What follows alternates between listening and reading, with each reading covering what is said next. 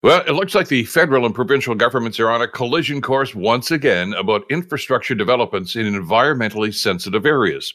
Now, this time, the federal government is launching an environmental study of the Rouge National Urban Park. That's to determine the impact of those housing projects surrounding the Greenbelt. Now, the feds are proposing an extensive assessment of the impact of housing developments in this area, which, of course, was opened up as part of the Ford government's controversial Greenbelt land swap. Years ago, you may remember, the federal government tried a similar strategy to stop the construction of the Red Hill Valley Parkway in Hamilton's East End. That resulted in a long and very costly legal battle between the city and the federal government, which the feds eventually lost. But this might be a different circumstance. Environment Minister Stephen Guilbeault maintains now that the province has not really justified the Greenbelt flip flop, and environmentally sensitive areas like the Greenbelt are not the exclusive property of the provincial government. Those are fighting words, aren't they?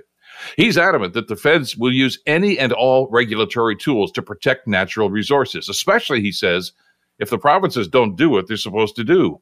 Now, that may be good news for the numerous environmental and community groups who oppose the Greenbelt incursions, but it sets up yet another polarizing debate about environmental sustainability and economic growth.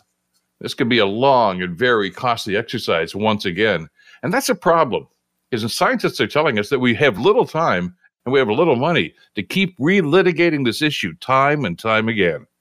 I'm Bill Kelly.